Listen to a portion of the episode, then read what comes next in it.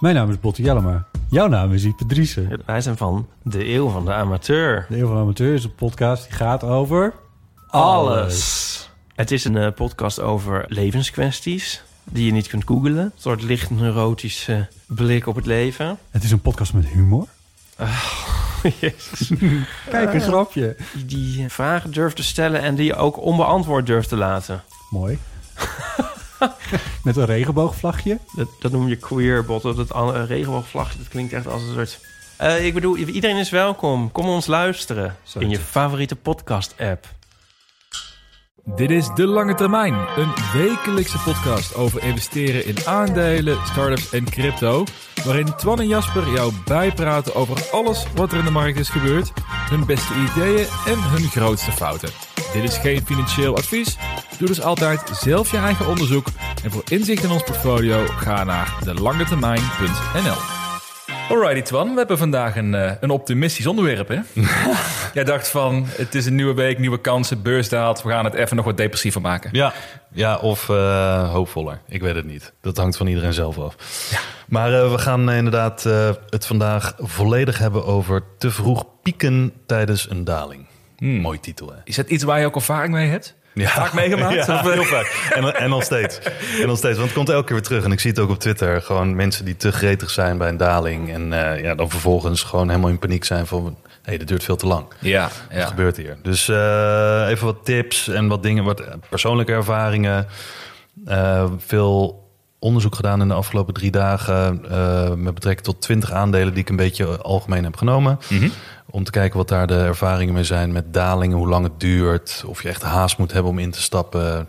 Oh, cool. Want eh, ja, er is nogal wat gedaald. Dus Nou, het is wel een goede periode daarvoor. Ja. Ja, de, de, de schwung lijkt er een beetje uit de laatste week. Voor nu dan even. ja, Maar daar gaan we het dan eh, uitgebreid over hebben. Ik heb ook een, een extra rokerige whisky erbij gezet. Ja, hij is Vond ik toepasselijk. Dus dat, eh, dat gaat helemaal goed komen voor deze aflevering. Nou ja, en daarna gaan we natuurlijk ook weer meteen door naar de Vriend van de Show aflevering. En dan ga ik jou vragen ook over jouw eh, Unfuck Your Future portfolio.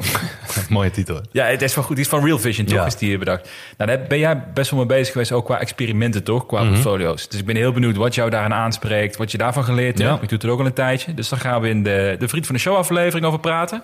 2,50 per maand. Korting als je per jaar inkoopt. Hey. Ah ja, dat is ook nog zo, Ja, ja. jongen, we zijn commerciële jongens zijn we ook. dus uh, inmiddels wel 30 afleveringen. Dus dat is hartstikke leuk. En we hebben ook een nieuwe vriend van de show erbij. En dat is Koen. Welkom, Welkom. Koen. Ja. Mooi ingestudeerd. Wow. Nee, welkom Koen. En natuurlijk aan alle vrienden die nog steeds al maandenlang of, of recent een vriend zijn geworden van ons. Die ons steunen met deze podcast. Dus wat gaan we leren in deze podcast uiteindelijk? Eh, dat je al je geld bij de eerste beste daling erin moet duwen. Oh, leuk. Dat zijn mijn Ja. levenslessen. Ik kan je vertellen waar dat eh, naartoe eindigt. Hey, laten we beginnen met onze portfolio's. Hoe is het bij jou? Eh, nou, weer onder de 30. Want eh, ook mijn portfolio ontkomt niet aan de tijdelijke daling. Oef, begin je al een beetje de stress te voelen van Ja. het normale volk? Ja, ik lig wakker. Nee. nou ja, eh, de 28,5 procent. Ik bedoel, ja, nog steeds niks aan de hand. Draai de hand niet voor om. Nee. Maar je hebt geen acties gedaan, zie ik ook. Ook niks met trading trouwens? Ook niks? Nee. Nee, ik heb, maar daar kom ik zo even op ook. Omdat we hebben natuurlijk, we zitten vol in earnings, maar heel veel earnings zijn al geweest. En sinds de earnings van de afgelopen week, of vorige week eigenlijk, eh, is de markt eh, eh, gedaald. Mhm. En ik wacht het dan altijd even af. Ik spring Oh. nooit heel snel in. Oh, dat is een mooie ezelsbruggetje voor het onderwerp zo Ja. meteen. Leuk. Ja. Goed dat je ook aan je eigen les eh je zijn gevolgd. dat ik nou eindelijk aan mijn eigen les hou. Dus, nee, ik heb voor mezelf ook. Ik sta dus op eh, 0%. Dus ik ben niet Lekker, eens... man. Nou ja, ik weet niet eens of ik nou team eh, groene- eh, zwarte cijfers of team rode cijfers ben. Ik ben echt team niks. Of team, team blik noem ik dat maar dan. Hallo, doet die trekker het wel? Ja, hoor, echt, volgens mij is het zelfs 0,01% of zo. Oh. Dat is echt, eh, ja, dramatisch. Maar dan min 0,01 procent? Eh, dat zeg ik niet. Ah, oké.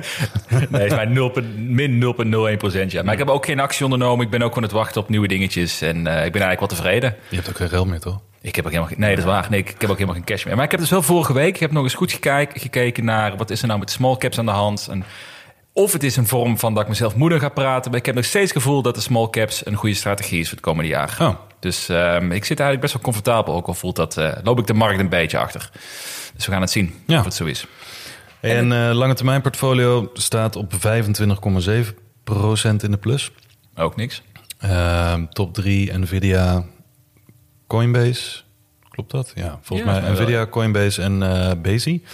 En de bodem vier, waar we eind deze maand, volgens mij eind deze maand, ja, weer eh, van die vier er twee uit gaan knikkeren. Eh, op basis van stemmen op Twitter. Ehm, Roblox, Fiverr, Blok ja.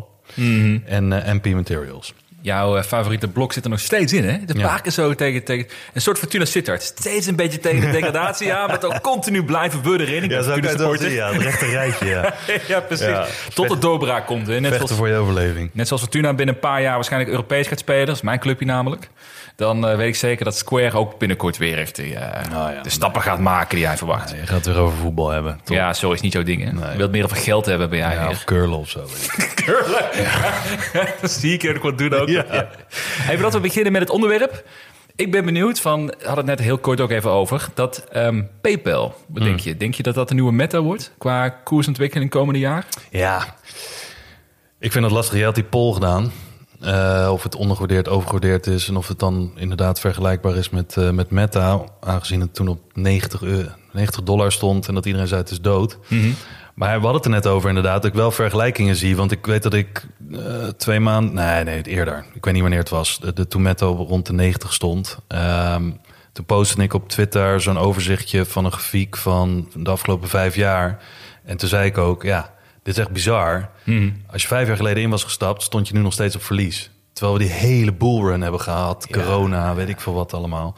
Dus, eh, en datzelfde geldt nu voor PayPal. Die staat in vijf jaar tijd volgens mij op min 30 procent.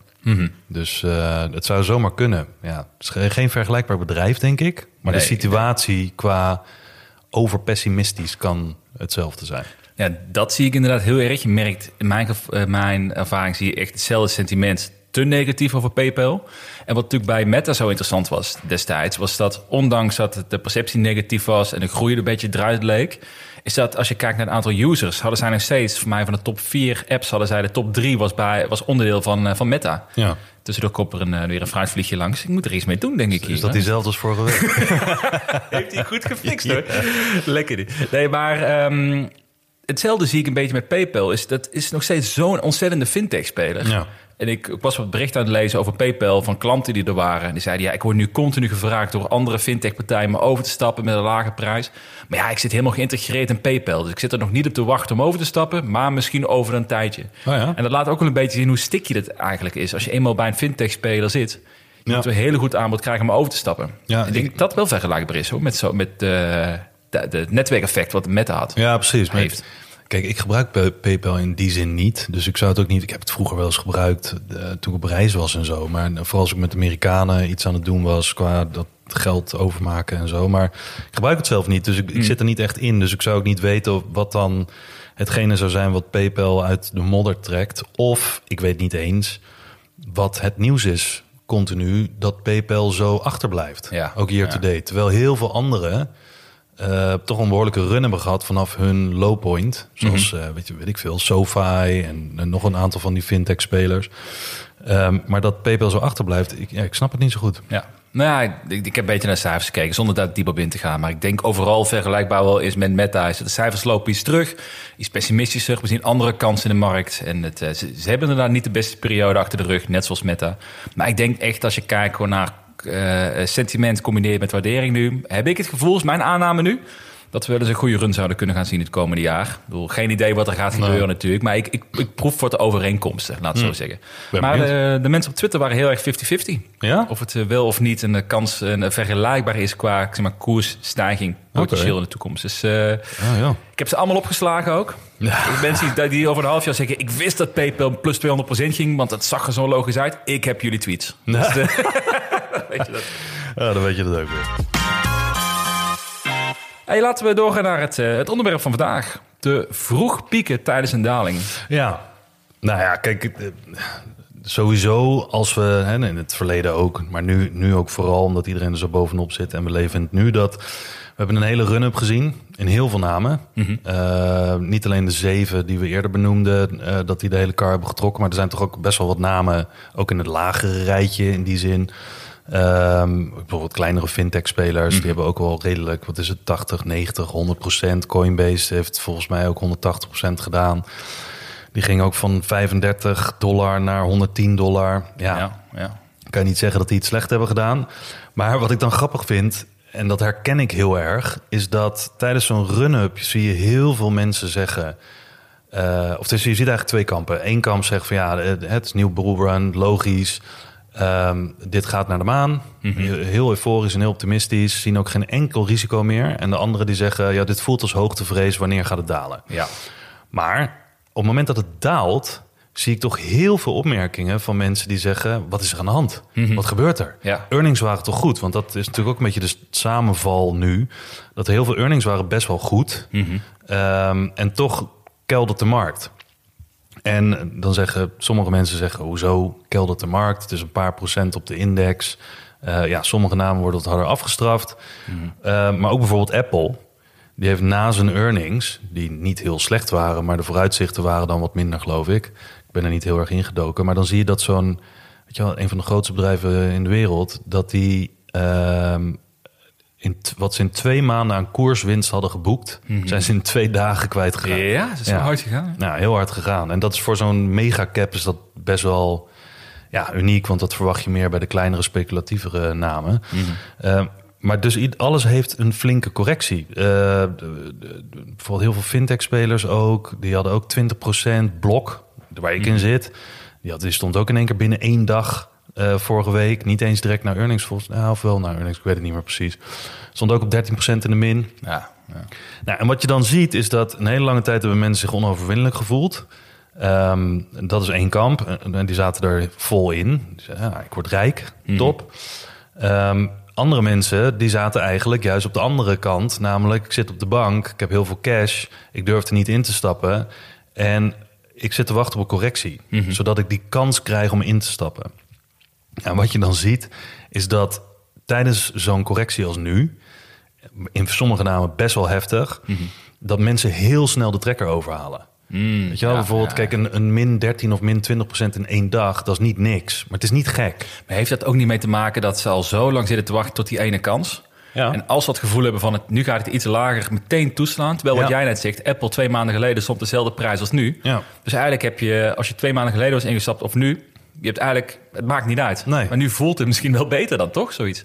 Ja, en dat, dat is een beetje, denk ik, dat, dat iedereen het gevoel heeft van... ik krijg het voor een betere prijs dan waar ik de afgelopen twee maanden... in dit geval continu tegenaan heb zitten hikken om in te leggen. En dat voelt als een soort opluchting. Hm, ja. Ik spreek ook veel mensen die dan zeggen van... joh, maakt niet uit of het vanaf hier nog naar beneden gaat. Ik heb in ieder geval de opluchting dat ik niet op de top heb gekocht. ja, precies. Want eh, ja, dat speelt ook mee. Dus ik ben eens naar wat, wat, wat aandelen gaan kijken. Een, mandje van 20 die ik eh, nou, ja, op de grafieken en zo helemaal heb doorgekeken. Ehm, en als je het sentiment peilt op Twitter voornamelijk... dan zie je dat collectief veel mensen... of de meeste mensen die dan op Twitter wat erover zeggen...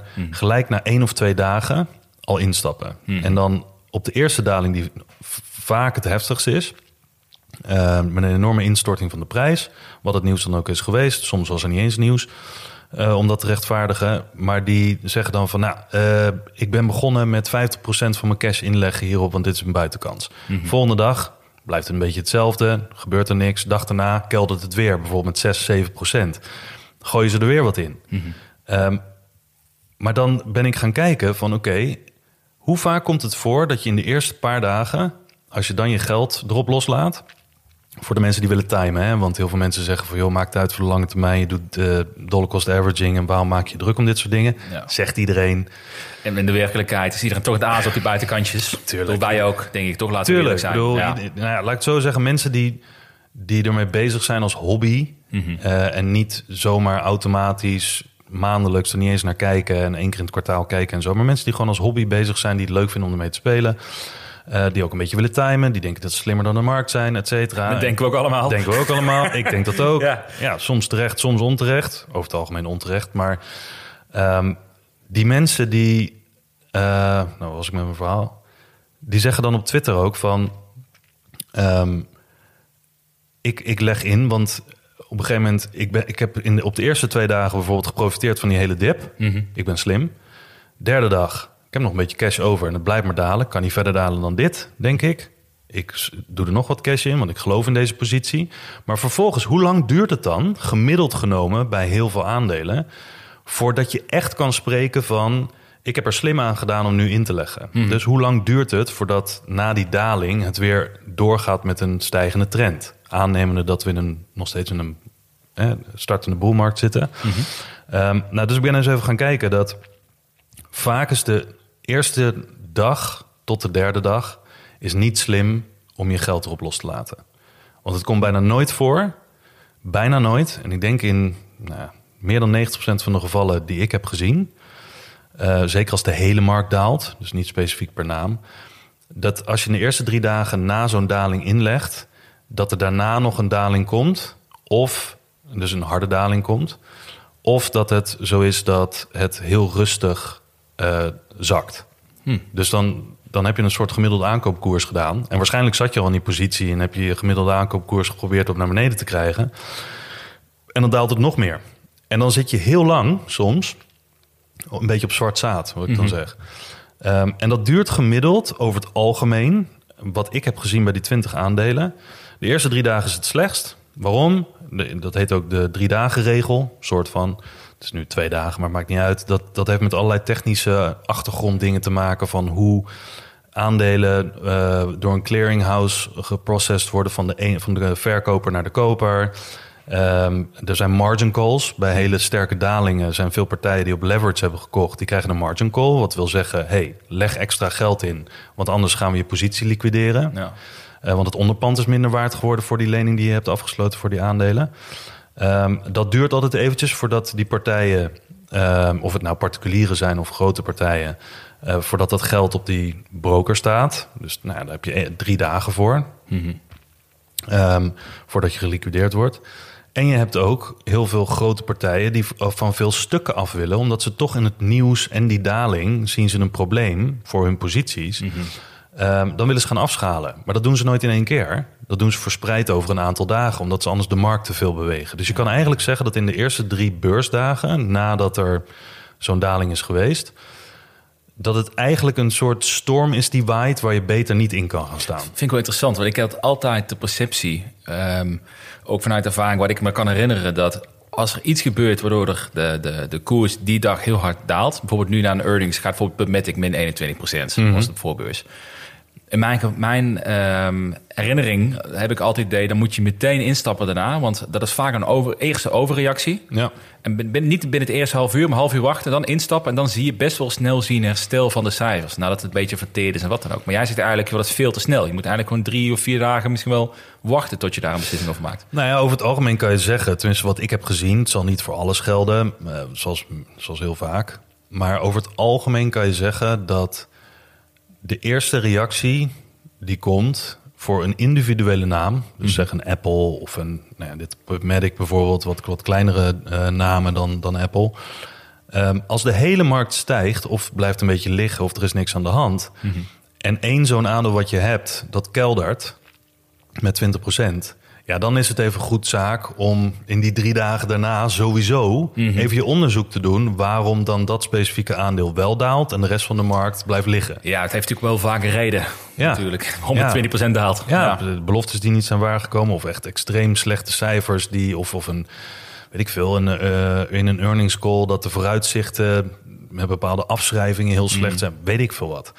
Ehm, dus dan heb je ook eigenlijk drie dagen de tijd nodig voor jezelf om te onderzoeken: hey, is dit het waard om dit aandeel vast te houden? Of zit er echt iets achter wat niet goed is?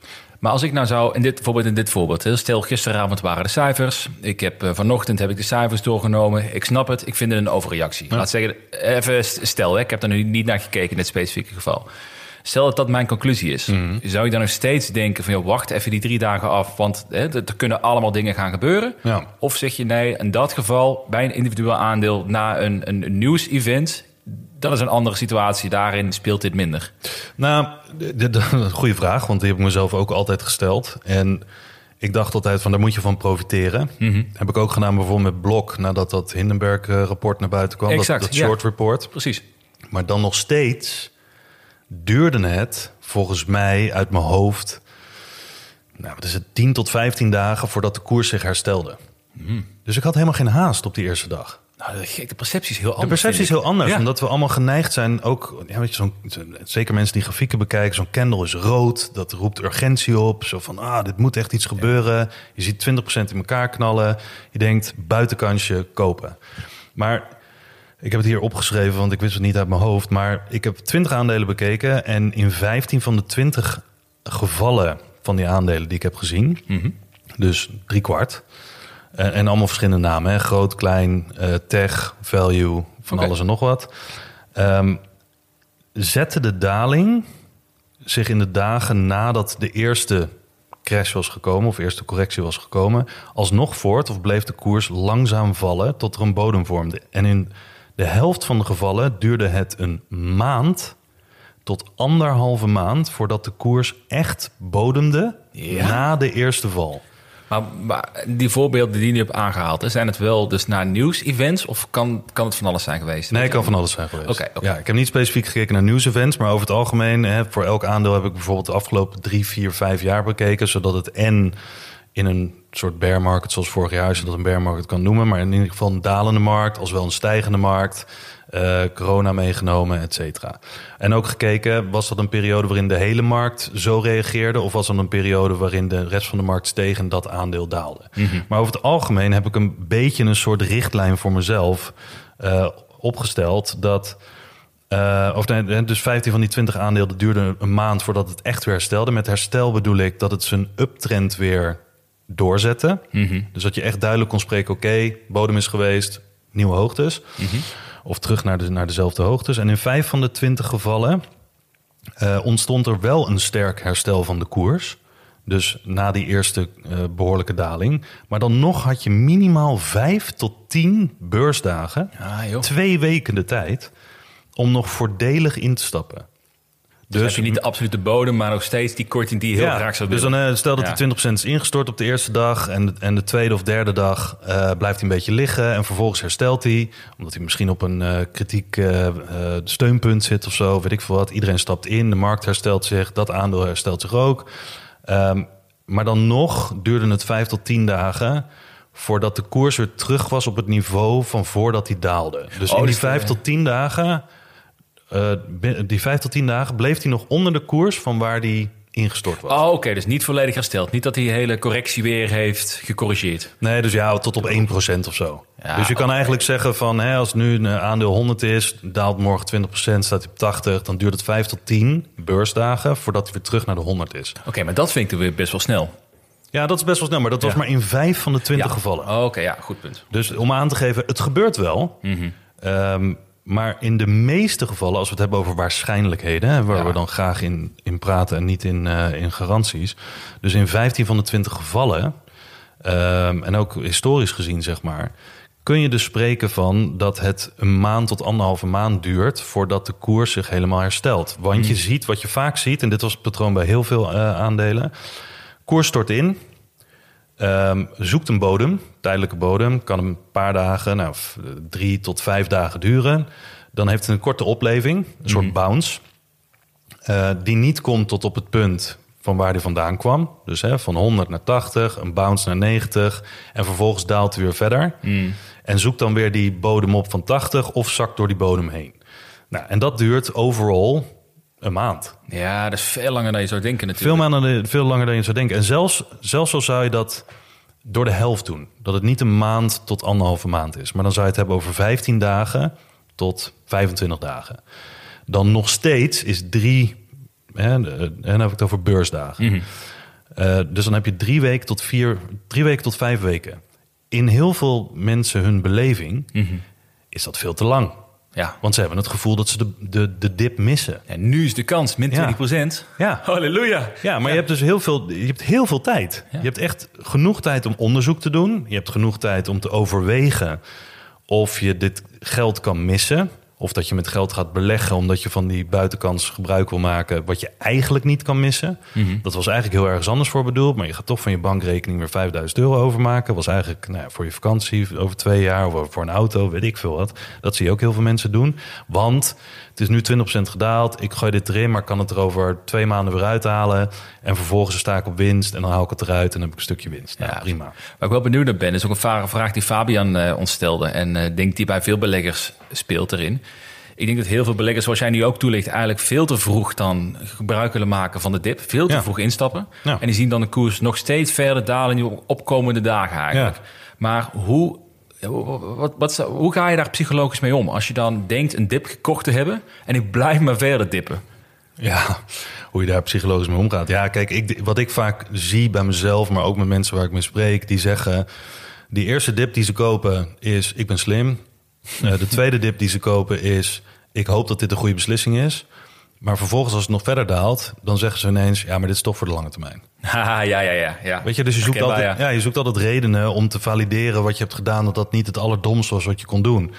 Eh, en uiteindelijk over het algemeen komt het op de lange termijn ook wel goed. Hangt er vanaf wat je lange termijn periode is. Hmm. Ja, als, dat een, als dat een jaar is, of je verwachtingen zijn dat je in een bullmarket eh, de, de komende zes maanden rijk gaat worden. Ja, dan zijn dit waarschijnlijk niet de ver- verstandigste eh, trekkers om over te halen. Ehm, maar hoe ga je psychologisch ermee om? Ja, door ervan te leren. Ik schrijf dit op. Weet je wel, ik bedoel, eh, wat heb ik gedaan? Wat zijn er mijn emoties geweest en dat soort dingen. Dus ehm, het doet me niet zoveel meer. Ik, te- ik doe nog steeds wel eens, net zoals bij Blok toen, na dat Hindenburg report. Ik zei ook tegen jou toen tijdens die aflevering, zei ik ook van, ik heb de dip gekocht, 47 dollar, was van 63 gekelderd of zo, behoorlijke dip. Maar geen idee of dat nou echt de dip was. Eh, of dat die verder zou blijven dalen. Want heel veel mensen, dan ga je ook lezen hè, en je gaat bevestiging zoeken. En dan waren er heel veel mensen ja, wat als het waar is? Nou, dan kan het wel eens naar de 20 of naar de 14. Weet Ja, je wel? Ja, ja. Dan, ben je de Sjaak. Maar wat ik dan vaak zeg tegen mezelf is... als ik de noodzaak voel om een, om een aanbieding te kopen... dan doe ik dat met bijvoorbeeld 20% van de cash die ik er bereid voor ben om in te doen. Hm, is gewoon kleine stapjes. Kleine stapjes. Ja. want in feite, als je op de eerste dag met die min 20% of min 13% daling, 20% van je geld wat je in dat aandeel wil stoppen, eh, eh, erin stopt, dan weet je, of tenminste, ik weet dat nu door al die dingen te hebben onderzocht, dat ik die overige 80% nog in de komende, nou ja, wat is het, minimaal vijf dagen, wat ook al lang voelt als je midden in zo'n dip zit, eh, tot aan anderhalve maand nog kan gebruiken. Ja, ja. Dus ik heb tijd zat. Zit er ook niet een verschil in of er nou aandelen zijn die je al in je portfolio hebt, of die je lang wil houden, waar je onderzoek naar gedaan hebt, wat dan ook? Of dat je een aandeel wil kopen waarbij, nu bijvoorbeeld PayPal, zegt dat je dat geen aandeel is voor jouw lange termijn portfolio, maar je ziet het 20% dalen, je denkt undervalued, daar kan ik een goede trade uit halen. Dat, dat zijn twee hele andere Ja. voorbeelden, denk ik. Want als je een aandeel graag wil houden en je koopt het lager en dan gaat het nog lager, ja, dan kan je denk ik beter mee leven dan een trade wat de verkeerde kant op gaat. Nou ja, en dan weet je dat, je, dat het uiteindelijk ook goed komt. Ik zeg vaak ook, dat heb ik ook heel vaak tegen mezelf gezegd. En ik, ik zag het ook, want ik heb, ben echt gewoon in mijn dagboek gedoken van de afgelopen drie jaar, vier, vijf jaar. Ehm, heel vaak tegen mezelf gezegd van, oké, ik zie hier nu een buitenkansje. Maar dat is in een aandeel of in een belegging of eh, sommige jaren zelfs een crypto eh, coin. eh, die keihard was gedaald, waar iedereen het daarvoor over had gehad. En ik dacht, oké, mooi, want ik wilde toen al kopen, maar nu staat het echt 50% in de min. Ik ga het nu kopen. Maar wat er dan vervolgens gebeurde was, omdat het zo'n buiten mijn portfolio ding was, waar ik zelf geen onderzoek naar had gedaan, puur op prijs, dacht ik van, oh, dan ga ik snel wat winst oppakken. Ja. Maar als het dan een maand of twee maanden of drie maanden duurde, ja, dan begon ik in die maand begon ik allerlei emoties te ervaren van shit, zie je wel, dit had ik niet moeten doen. Ik geloof niet in het ding. Wat als het echt naar nul gaat? Eh, dit had ik, eh, dit wil ik sowieso niet in mijn kernportfolio hebben. En wat je dan krijgt is, hè, wat ik net zei, de eerste dag ik ben slim, tweede of derde dag denk je van, eh, weet het, ik hoop dat dit goed komt. En de, de vierde dag, vijfde dag, of als het langer duurt, zeg ik het om mijn ehm lange termijn portfolio. Maar je krijgt ook een gedachte. Whisky, verslaving. Nee, je krijgt ook, je krijgt ook een gedachte waar ik heel veel mensen over hoor. Als ik maar break-even Ja, kom, ja, ja, ja, ja. ja. dan verkoop ik die positie. Ja. Dat wordt je mikpunt. Ja. Van als ik er maar geen verlies op hoef te leiden. En dan neem je al het risico. En als je dan een keer naar boven gaat om, je, om te, te- dat je je kan het belonen voor de keuze die je gemaakt hebt, dan snij je jezelf af. Ja.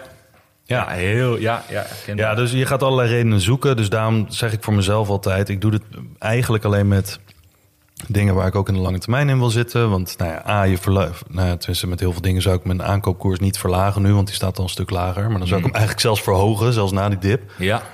maar ik weet dat, dat dit toevoegt aan eh, mijn lange termijn resultaat. Of kan toevoegen. Maar ja, ik heb ook de afgelopen week, doordat ik heel veel dingen had gelezen en ook heel veel aandelen heb bekeken. Ik heb nou zitten kijken naar Robin Hood.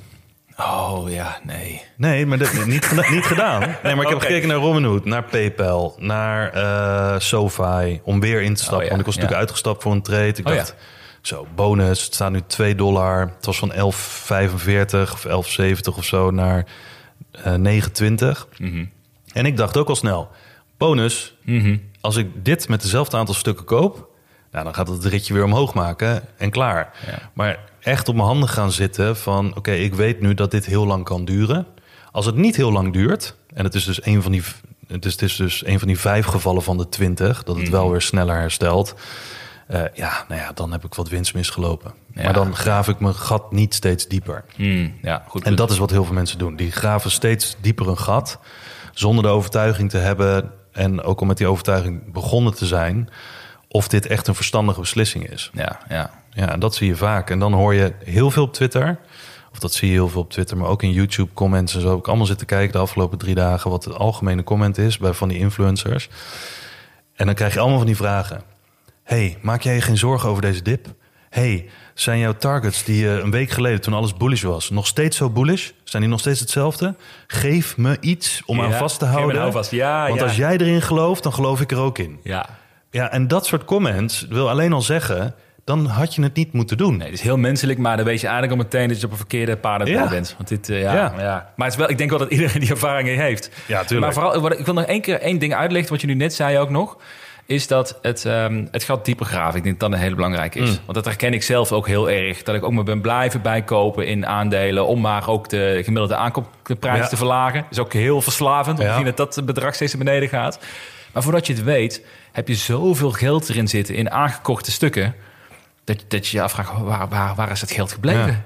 En dan vind ik het zo lekker als je bijvoorbeeld zo'n tracker hebt... zoals dat portfolio dividend tracker wat we hebben... waar je kan zien hoeveel je totaal hebt ingelegd. Ja. Nou, daar schrik je wel af en toe Ja. als je dat ziet. Dus dat vind ik een hele bewuste. Nou ja, en de enige manier om daarachter te komen wat, hoe krom je eigenlijk bezig bent buiten de realiteit van jezelf, is dat eh, ik heb nu opgeschreven voor mezelf en ook in die dividend of die portfolio tracker. Ik weet dat 2,5% van mijn portfolio in blok moet zitten. Ehm, maar dat betekent dus ook dat er een bedrag aan vasthangt.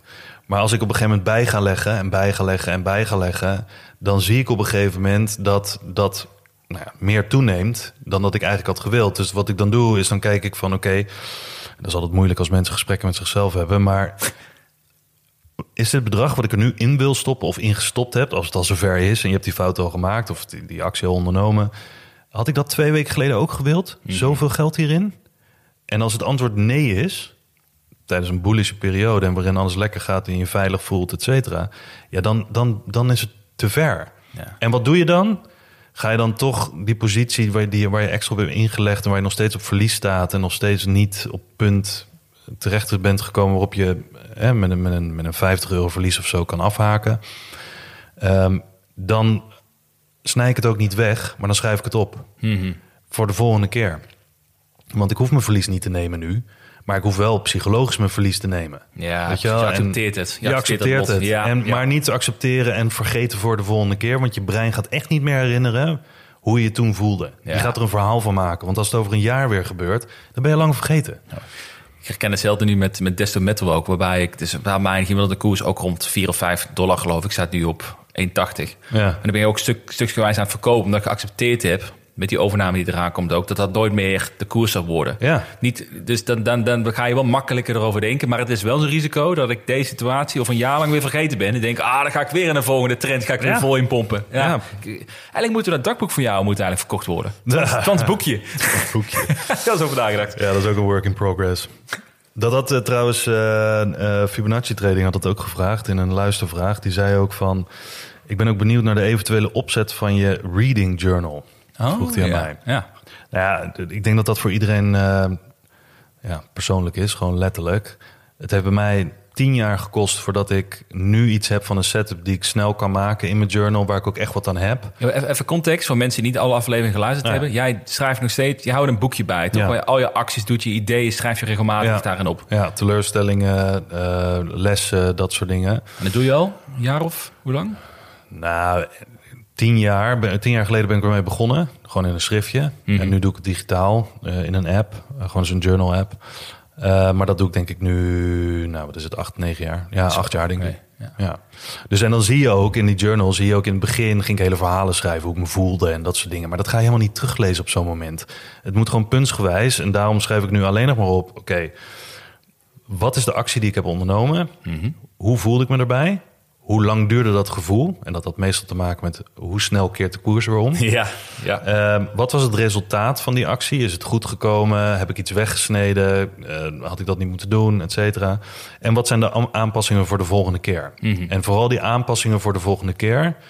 die tag ik dan bij verschillende... of het nou is mindset of eh, eh, te veel geld erin gestopt of wat dan ook. Ehm, want geduld is ook een ding. Eh, maar je overallokeren is ook een ding. Ik, heb ook, ik heb ook in het verleden gewoon geld erin gestopt... wat helemaal niet bedoeld was voor beleggen. Ja, geld wat je kan missen. Nou, dat kon ik echt niet missen. ja, Nee, Eén keer goed gegaan, één keer misgegaan. Ja, toen heb je hele maand op uh, ramen noedels moeten leven. Nou ja, nou nou, Eh, gewoon echt zes maanden keihard moeten werken... en een vakantie moeten afzeggen ervoor. Oef, ja? Ja, Ja, ja, ja, dus harde nou realiteit, jongen. Harde realiteit. Dus dat zijn de dingen: acties, emoties, duur eh, en ehm, resultaten en aanpassingen voor de volgende keer. Hoe deed je dat dan voor... Je hebt laatst die India-ETF heb je helemaal volgemaakt, toch? Ja. Heb je die dan ook opgeschreven, in je dagboek? En hoe, wat, wat schrijf je daar dan op? Nou, dat schreef ik gewoon heel letterlijk. Ik heb hem nu gevuld eh, tot de positie waarin ik wil. Eh, hoe voel ik me? Eh, nou, ik werd een soort van, wat was het overheersende gevoel? Onrustig, omdat ik focus daarop moest hebben, om dat nou, heel klein elke keer te moeten doen. En ik wil me ergens anders op focussen. Ehm, hoe, en toen heb ik een notitie gemaakt van... oké, kijk over zes maanden terug. Maak er dan ook een melding van. Krijg je zo'n pop-up eh, op mijn telefoon. Eh, van dat ik over zes maanden terugkijk van... oké, hoe voel ik me bij die beslissing? Oh, dat is een goeie. Ja, Welke app is dat dan? eh, day one heet dat. Day One. Oké, nou, dan ga ik eens naar kijken. Ja. Het is zo goed dat je na zes maanden reactie krijgt. Want anders ga ik het ook weer in die vergetenheid natuurlijk. Nou, dat is het. Ja. En eh, dat doen ze op Twitter natuurlijk ook van eh, zo'n, eh, hoe noem je dat, zo'n bot die je kan aanschrijven van remind me in six Oh, ja, Ja. want anders vergeet je het. Ja, 100%. Ja. 100%. Goeie. Dus, ja, dus uiteindelijk denk ik dat ehm, er te zeggen valt dat, voor mezelf althans, wat mensen ermee doen, moeten ze zelf weten. Want er zullen ook mensen zijn die zullen hier heel goed in zijn. En andere mensen die hebben echt geen idee waar ik het nou over heb gehad. Is dit eh, Ik ben je vader niet de disclaimer? Nou, dat. Ja. ja. Sowieso je vader niet. Sowieso, mijn dochter luistert toch op het moment niet naar me. Maar, eh, eh, dus die zegt ook, je bent mijn vader niet. Maar ehm, eh, nee, dus de, de dingen, de conclusies die ik eruit trek is... Stap voor mezelf. Ik stap niet op de eerste beste daling af... en wacht gewoon af minimaal drie dagen. Dat heb ik afgesproken. Minimaal drie beursdagen. Dus niet als je op vrijdag denkt van... Ah, mooi, kan ik op maandag weer Ja, actie ja, ondernemen. timing. Maar minimaal drie beursdagen. Eh, als je wilt timen althans. Ehm, het kan in de meeste gevallen drie tot vijf dagen duren... voordat de koers een korte termijn reactie krijgt. Dus een bounce. Dat hoor je ook heel veel traders zeggen. Where it's due for a bounce. Maar dat is omdat er gewoon... Ja, dan is er wat opluchting. eh, hè, mensen willen ook wat winst nemen. Ehm, dus grote partijen willen zorgen dat ze in ieder geval... niet met al te veel verlies het hoeven weg te snijden. Dus die pompen het dan weer op nemen een kleine exit en dan daalt de prijs weer, eh, weer verder. Eh, de kans op verdere daling is na drie tot vijf dagen wel aanzienlijk. In, vijf, of in 15 van de 20 gevallen die ik heb onderzocht. Ehm, maar het duurde over het algemeen voor de meesten 20 tot 45 dagen. Ik heb hem eventjes wat minder gezet. 20 tot 45 dagen voordat de koers een uptrend weer hervatte. En dat was ook afhankelijk van de kracht van de daling en van de rest van de markt en de macro-omstandigheden. Maar over het algemeen kan je zeggen, je hebt gewoon 20 dagen. Ja, je hebt veel langer de tijd. de- ja. ja, ja, ja, goeie. Ehm, en rustig inschalen als je toch wat wil doen. Ik doe het ook nog steeds, soms. Eh, zo- ondanks dat ik weet dat ik drie, drie dagen moet wachten en dat ik 20 dagen de tijd heb. Om geen domme beslissing te maken. Ja, soms denk ik van ja, fuck it. Dit is gewoon een, eh, ja, is gewoon een buitenkantje. Ga ik doen. Nou, dan doe ik gewoon 20% van mijn positie. Ja, dat is En, en als ik heb ingelegd, ik heb de regel, dat is ook nog een regel. Op het moment dat ik heb ingelegd, die 20%, of hoeveel dan ook, wacht ik alsnog drie dagen. Dus niet dat je op dinsdag 20% inlegt, op woensdag daalt het verder, dat je weer 20% inlegt. Ah, zo. Want ja. dan gooi je al je kapitaal in de eerste week na zo'n daling. Hmm. En dat is over het algemeen de week waarin er het meest gebeurt. Ja. Dus ehm, ja, en dan zie je heel veel mensen, ja, ik heb gewoon geen cash meer. Het is wel lekker, denk ik, als je dan dat met, met stukjes doet. Want heb je in ieder geval het gevoel, als je dan die bodem, of ongeveer op de bodem zit, ook het maar een klein deel van je kapitaal, heb je toch het gevoel van, ik heb de bodem Ja. En de rest koop ik iets hoger bij, maar ik heb de bodem te pakken. Ja. Het is heel, Stel nou- heel gespeeld, maar het werkt wel. Nou ja, stel nou dat het inderdaad gewoon keihard omhoog gaat en het is zo'n V-shaped omhoog. Dan heb je alsnog iets ingelegd. Ben je niet te kneus voor jezelf Nee, dan voel je je lekker zelfs. Nou, voel je lekker. Ja. Misschien zeg je dan ook van, oh, ik had, had 100% in moeten leggen. Maar ja, je doet het toch nooit goed, Nee, dus maakt het uit. Dus dat, dat waren de drie dingen waarvan ik dacht, ehm, je hebt gewoon echt veel meer tijd. Ja, interessant. Ja, zeker in deze fase waarbij natuurlijk heel veel aandelen ook kunnen dalen. Rondom earnings season natuurlijk altijd. Ja. Is er gewoon heel veel volatiliteit. Dus dat... eh, En iets wat van, eh, van in het geval van Coinbase bijvoorbeeld, van, eh, van 35 dollar of 30 dollar naar 110 gaat. Ja, wat had je dan verwacht? Dat het geen correctie zou, Ja. zou hebben. Ik bedoel, als het nu naar 60 terug gaat, ja, dat is gewoon, dat, dat is gewoon redelijk. ja, dat is part of the game. Part of the game. Dat is het aandelen. Ja. Maar vooral het idee dat je te veel meer tijd hebt, vind ik een goeie. Ja. Ik heb het, heb het gevoel dat we altijd zo snel moeten handelen. En nou, jouw cijfers zeggen me dat het niet zo is. Nee, Dus dat, eh, nee, ze zullen niet 100% correct, correct zijn, maar over het algemeen kan je dat sausje eroverheen gooien. Nou, ik ben benieuwd. Nou ja, hele interessante. Ja. Voor deze. Hey, we hebben nog één eh, luistervraag gekregen, want we hebben er al twee behandeld. Van, eh, van Fabian en van Fibonacci Trading. We hebben nog eentje van Frits. Ook een vraag voor jou. Dus ik hoop dat de whisky Ja. goed gesmaakt heeft. is eh, Frits vraagt aan jou van... In de laatste aflevering viel het me op dat Twan opmerkte... een huurwoning te hebben in plaats van een huis. En gezien jouw vermogen is dat een bewuste keuze. Mooie aanname. Ja. Dus je bent een, eh, ja, ik heb vaak gezegd, je hebt drie gouden horloges natuurlijk. Dus dat zullen mensen wel weten. Maar zou je willen toelichten waarom je die keuze gemaakt hebt om te huren in plaats van iets te kopen? dat vind ik een leuke. Daar hebben we is het vaak over gehad.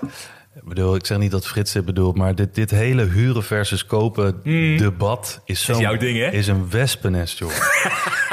Nee, maar goed. ga je weer, ja, maar ook, ook met ja, ook mensen die ik ken, bedoel, die snappen het niet. En dan, nou, ja, dan leg ik het uit en dan snappen ze het vervolgens wel. Maar de- daar heb ik niet, nu niet genoeg tijd voor, want dat kost meestal een, eh, een uurtje. Maar daar kunnen we ook een eh, aparte aflevering over maken. Maar Ja. hij zegt, eh, gezien jouw vermogen is het een bewuste keuze om te huren in plaats van te kopen. Nou, eigenlijk niet. Mijn leven is gewoon op een bepaalde manier gelopen. eh, waarop toen ik had kunnen kopen er omstandigheden waren waarin ik toch niet heb gekocht. Eh, ik, ik heb op, eh, wat is het, in de afgelopen zes jaar op vijf huizen geboden, zijn het allemaal niet geworden. En de rest van de huizen vond ik niet interessant genoeg. Ehm, nou ja, en ik, relatiewissel, dat soort dingen allemaal. Mijn vriendin die ik nu ben tegengekomen, waar we nu een, een kleintje mee hebben, een dochter. Ehm, wij willen uiteindelijk wel kopen, maar in deze situatie waarin wij bereid zijn om wat te kopen in onze levensfase, ja, is de markt gewoon niet gunstig. Ja. Dus en ik, ik weet daar te veel van om nu mezelf vast te leggen op een eh, hypotheekrente die hartstikke hoog is met, met huisprijzen die nog steeds niet zijn gedaald. Dus je betaalt veel te veel per maand. Dat hebben we ook nagerekend. Houden we heel weinig besteedbaar inkomen over. Dat is gewoon niet ideaal. Maar buiten dat zou het kopen van een huis voor mij ook niet een. Eh, de reden zou niet zijn om vermogen op te bouwen. Wat de meeste mensen wel hebben. Ja. Die zeggen: een huis is een investering. Ik ga erin wonen. Heel veel mensen zeggen dat is geen investering. Nou, kan je over debatteren. Wat heel veel mensen ook doen. Ehm, maar die zeggen ook van joh, ik weet in ieder geval dat over de loop van de komende 20 jaar waarschijnlijk mijn huis meer waard wordt. Dus mijn vermogen stijgt dan. Ja, ja.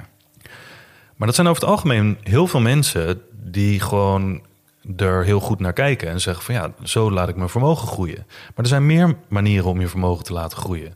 En met beleggen ook. Dus je moet alles bij elkaar leggen. Van wat zijn je kosten aan je huis, wat je koopt, wat is de kost, ja, de huurprijs bijvoorbeeld die je betaalt, is de maximale prijs die je voor een huis betaalt. Hypotheek per maand is de minimale prijs, want er komt nog onderhoud bij. Ah, ja. Weet je wel, eh, de WOZ-waarde die stijgt en waar je een deel van eh, qua belasting moet betalen. Al dat soort dingen, eh, problemen, ook eh, persoonlijke voorkeur. Mensen die over het algemeen een huis hebben gekocht, gaan veel meer ver- verbouwingen doen die duurder zijn dan dat ze eigenlijk zouden willen. Want ja, het is jouw plekje. Een hele grote emotionele factor heeft dat. Ja. Maar uiteindelijk wil ik ook een huis kopen. Maar niet om vermogen op te bouwen. Maar puur voor dat emotionele. Ik bezit iets. Ik kan het mijn eigen maken. Ehm, eh, en ook voor mijn, voor mijn vriendin en voor, voor mijn dochter.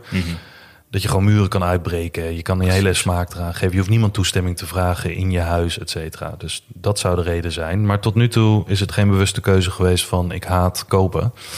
Ehm, maar eh, dat is gewoon zo gelopen. Maar je- nou, daar moeten we een keer een aflevering over maken, denk ik, over het kopen Ja. versus eh, huren. Ik heb natuurlijk een laatste keertje over gehad ook. Dat het, eh, ik zit zelf ook heel erg in huren. En ik zie ook veel. Ik heb vaak ook het idee dat mensen die het ehm, die kopen zien als de enige manier om vermogen op te bouwen. Vaak ook ehm, te weinig kennis hebben van andere manieren. Dus beleggen bijvoorbeeld. Het gaat vaak hand in hand, in mijn gevoel. Ja. Maar ehm, nou, daar kunnen we een keertje los over hebben. Maar in ieder geval, dat, Nou ja, ik bedoel, heel kort. Er zijn mensen die hebben al hun geld in een huis gestopt. En die zijn beter af dan mensen die dachten goed te kunnen beleggen. Nee joh. Bedoel jou niet? nee, nee, nee, maar bedoel, ik, ik ken ze. Nee, Ja, nee, en dan- dan- tuurlijk, tuurlijk. Je Maar weet het, is, wel- is een manier om op te bouwen ook Ja, wel, toch? Maar niet ik de denk dat enige je- manier. Ik denk dat je, nee, dat is het. Ik En- denk dat je ja. het hele pakket bij elkaar moet, eh, moet pakken. Je inkomen, je leefomstandigheden. Eh, heb je het idee dat je binnen vijf jaar weer wil verhuizen... omdat je baan in ieder geval je ergens anders wil hebben, mogelijk, weet ik veel. Het heeft allemaal zijn voor- en nadelen. Het enige Ja. wat ik wil zeggen erover dat we afsluiten... is denk ik wel is de, de, de, de opmerking met de rente is, is geld weggooien. En Huren. kopen... In, eh, sorry, huren. Ja. huren, huren, is rent, is, eh, huren is geld weggooien en kopen is geld opbouwen. Vind ik totale bullshit. Nee, dat is een adagio wat eh, er redelijk in is geramd, ja. Ja, toch? Ja, daar zijn we redelijk door geconditioneerd. Ben ik het ook Door de, door de, niet mee eens. Door de boomers. Damn you, boomer. ik weet niet of jij een boomer bent trouwens. Hé, toch? Gast, Nee. wat is dit? Eh, we gaan we gaan hem afsluiten. We gaan door naar de Vriend voor de Show aflevering. Over how to unfuck your future portfolio. Wat jou zo aanspreekt daarin. Ik heb daarnaast ook nog iets leuks voor de vrienden van de show. Dus als je vriend van de show bent, zeker even luisteren. Hmm. Want jullie eh, bijdragen, of jullie krijgen iets aangeboden. Hè? Mooi. ja. Mooi.